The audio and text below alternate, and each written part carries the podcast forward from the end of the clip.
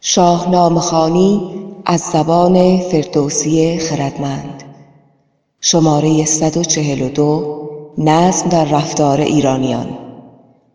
چاپ شده در روزنامه ستاره صبح در تاریخ 28 فروردین 1400 نویسنده علیرضا قراباقی گوینده معصومه تکلم.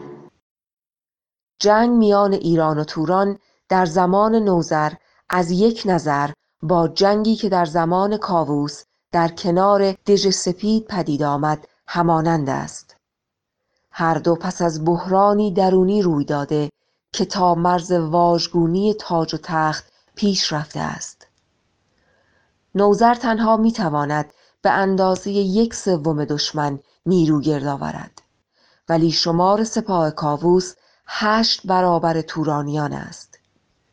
یکی از بزرگترین دلیلهای پراکندگی و بیبرنامگی سپاه نوذر در مقایسه با نظم لشکر کاووس آن است که او اندرز گودرز را میپذیرد و با پس گرفتن بخشی از سخنان و تحلیلهای خود امید را به میان ایرانیان باز میگرداند. در آغاز یک آشتی ملی صورت می‌گیرد و در پی آن همه چیز سامان میپذیرد. نظم تنها در فراهم کردن نیرو و تجهیزات جنگی نیست بلکه مهمتر از آن رفتار و کارکرد همگان و پیوند میان آنان به سامان است.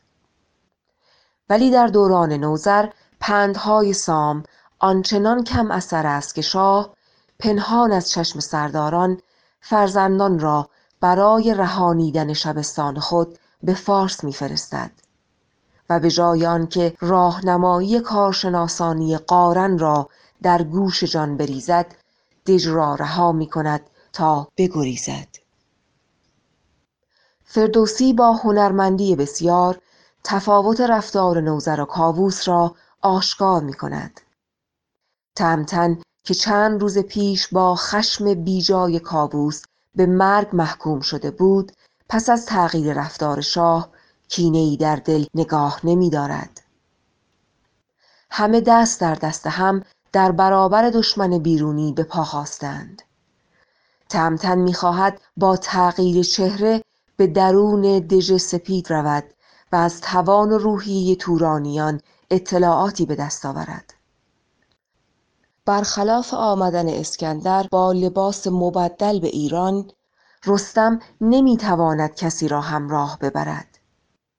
فردوسی در مصراع پایانی وصف این شب پرحادثه با گفتن همه شب همی لشکر آراستند نشان می‌دهد که این تجسس و برآورد نیرو برای چگونگی لشکرآرایی در برابر تورانیان ضروری بوده است.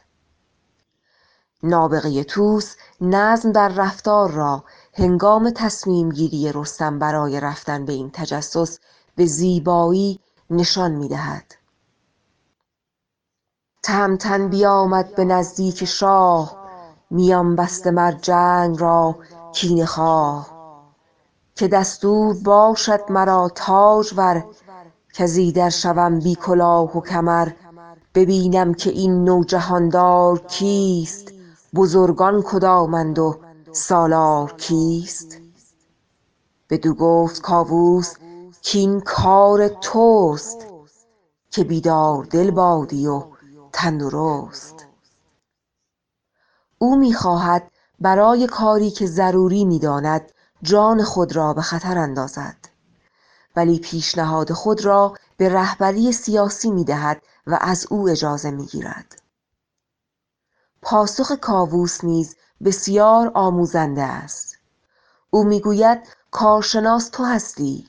خود بهتر میدانی و من تنها می‌توانم با هموارسازی راه پیروزی تو برایت تندرستی آرزو کنم.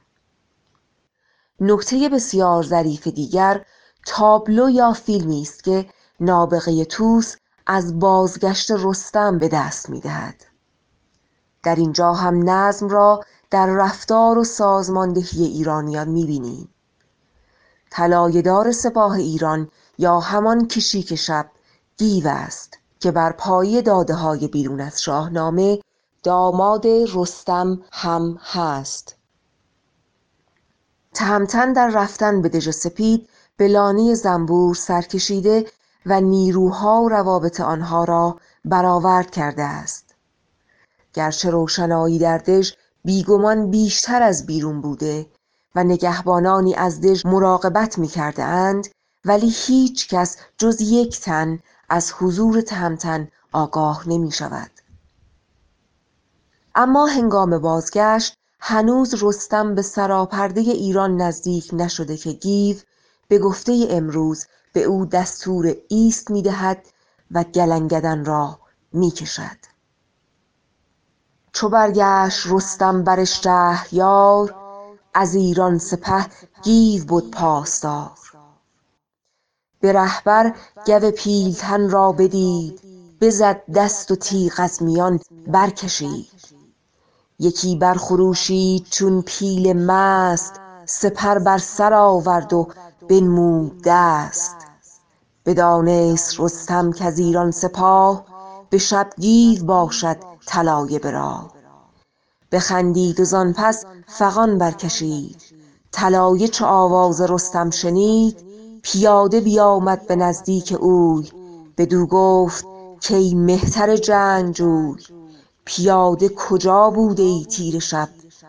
تهمتن به گفتار بگشاد لب.